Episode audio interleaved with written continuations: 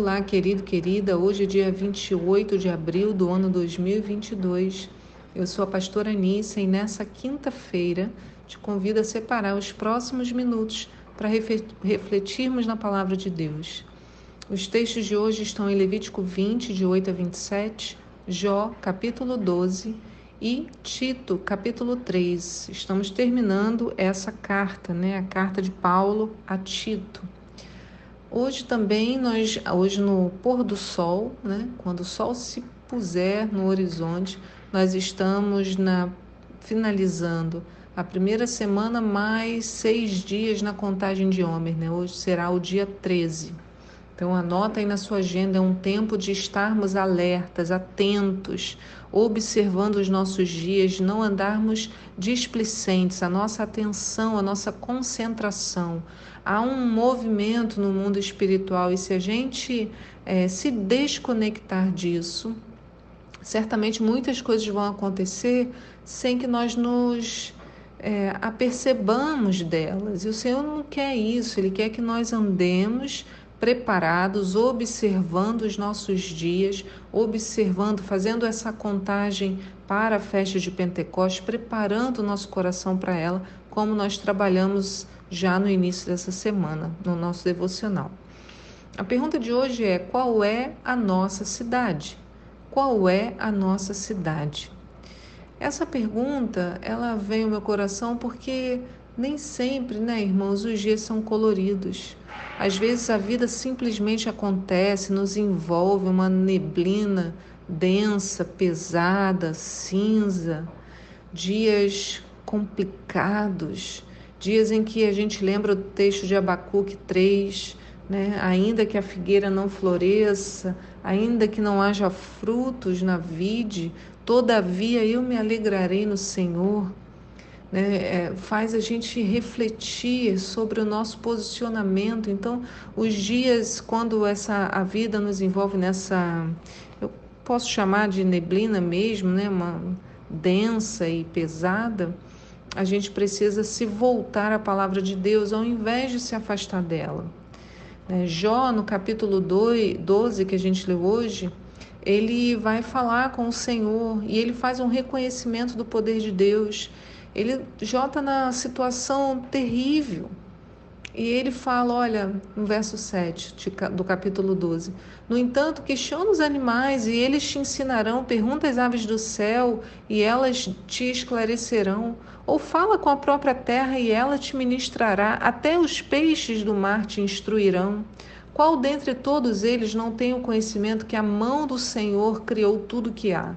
Então ele está vendo ali o sofrimento dele, mas ele sabe também do poder do nosso Deus.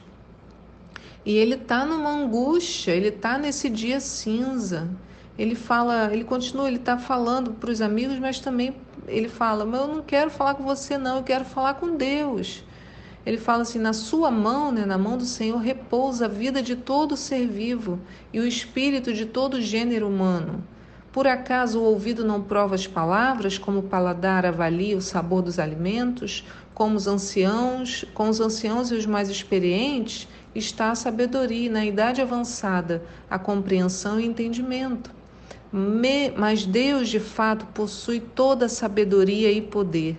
A Ele pertencem o conselho e o entendimento. Olha o que, na sua angústia, né, o que vai brotar no coração dele, apesar dele estar tá revoltado, chateado, vai brotar isso. Ele fala: o que Deus destrói não há como se possa reconstruir. Quem ele aprisiona não há, não consegue se libertar. Se ele retém as águas, predomina a seca. Se ele libera as muitas águas, elas devastam a terra. A Deus pertencem toda força e poder. Tanto o enganado quanto o enganador, a ele pertencem. Ele dispensa os conselheiros e faz os juízes de tolos, liberta-nos das algemas postas pelos reis e lhes amarra uma corda à cintura. Então ele dá um fruto ali da sua angústia, né? na sua relação com Deus. Ele vai apresentar esse sentimento no dia ruim, mas isso não quer dizer que ele se esqueça do que o Senhor é, né? Ele está apenas ali no desabafo. Se vocês é, é texto de amanhã, né? Mas ele, ele fala assim, ele está conversando com os três amigos dele, ele fala, e tudo isso os meus olhos viram. Mas é para Shaddai que eu falo, a Deus que eu quero apresentar minhas queixas. Ele fala, não estou afim de falar com vocês, né? Mas ele faz esse reconhecimento do poder de Deus. É, dias difíceis me fazem lembrar de Deus quando ele olhou a humanidade.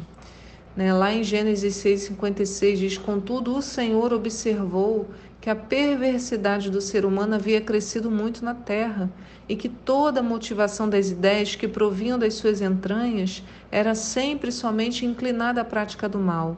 Então o Senhor entristeceu-se muito por haver criado os seres humanos sobre a terra, e esse sentimento feriu profundamente o seu coração. Olha que coisa, né? Eu sempre quando leio isso, às vezes lendo, né, jornal, todo dia eu leio, mas todo dia é, são notícias tão que nos deixam assim tão impactados. Como que o ser humano consegue chegar nisso? E o Senhor falou isso aqui, né? Ele viu que o mal cresceu, a motivação das ideias era sempre inclinada à prática do mal. E a gente fala isso como se fosse do outro, né?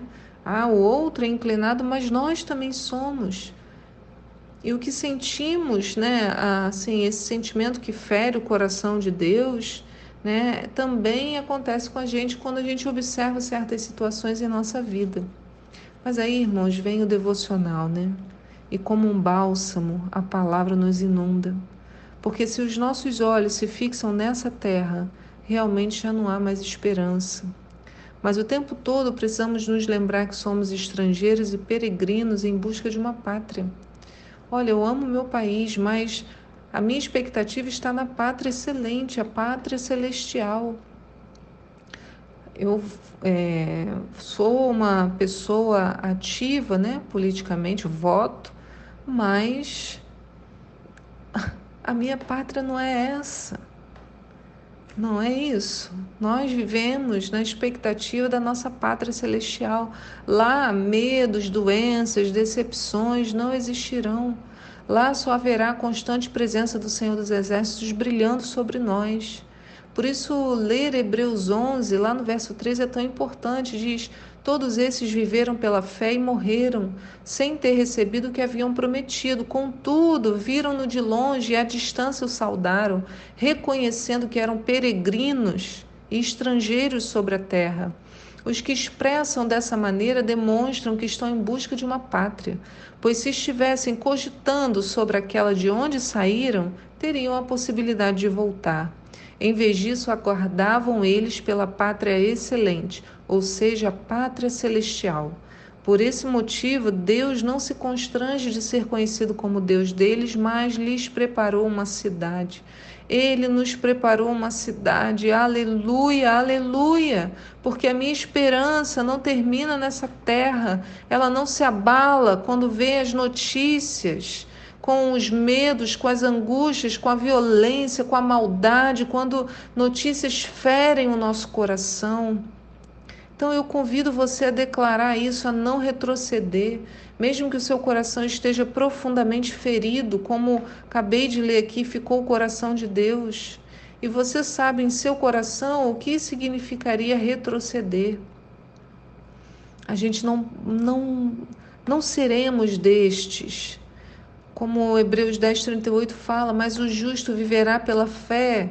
Contudo, se retroceder a minha alma não se agradará dele. Nós, entretanto, não somos dos que regridem para a perdição, mas sim dos que creem, salvos, seguem avante. Aleluia! O chamado está diante de nós.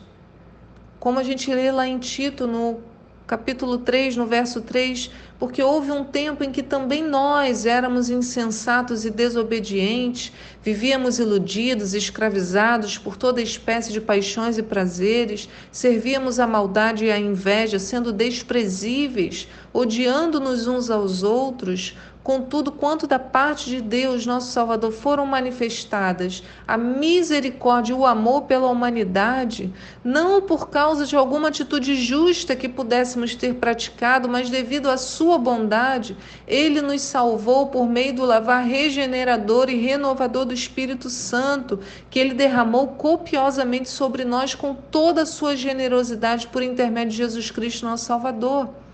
Ele assim procedeu para que, justificados mediante sua graça, nós nos transformássemos em seus herdeiros, tendo a esperança da vida eterna.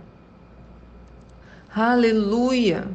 Aleluia! Louvado seja o nome do Senhor. Essa é a nossa esperança da vida eterna. Temos uma cidade, fomos chamados, convocados, amados trazidos pela misericórdia, pela bondade de Deus, nos lavou pelo lavar regenerador e renovador do Espírito Santo. Aleluia! Essa palavra, irmãos, como me alimentou, que alimente o seu coração também no dia cinza, no dia duro, na, nas notícias que ferem o coração, quando o nosso coração está, como Deus falou, olhando a maldade e ferido por ter ouvido coisas que não nos agradavam, que nos feriram, mas o Senhor nos lava pelo lavar regenerador do Espírito Santo. Aleluia.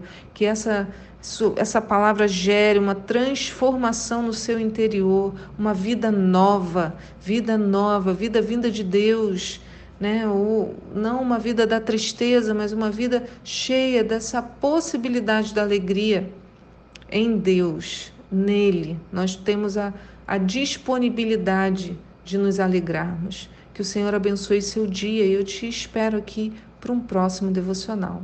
Tchau!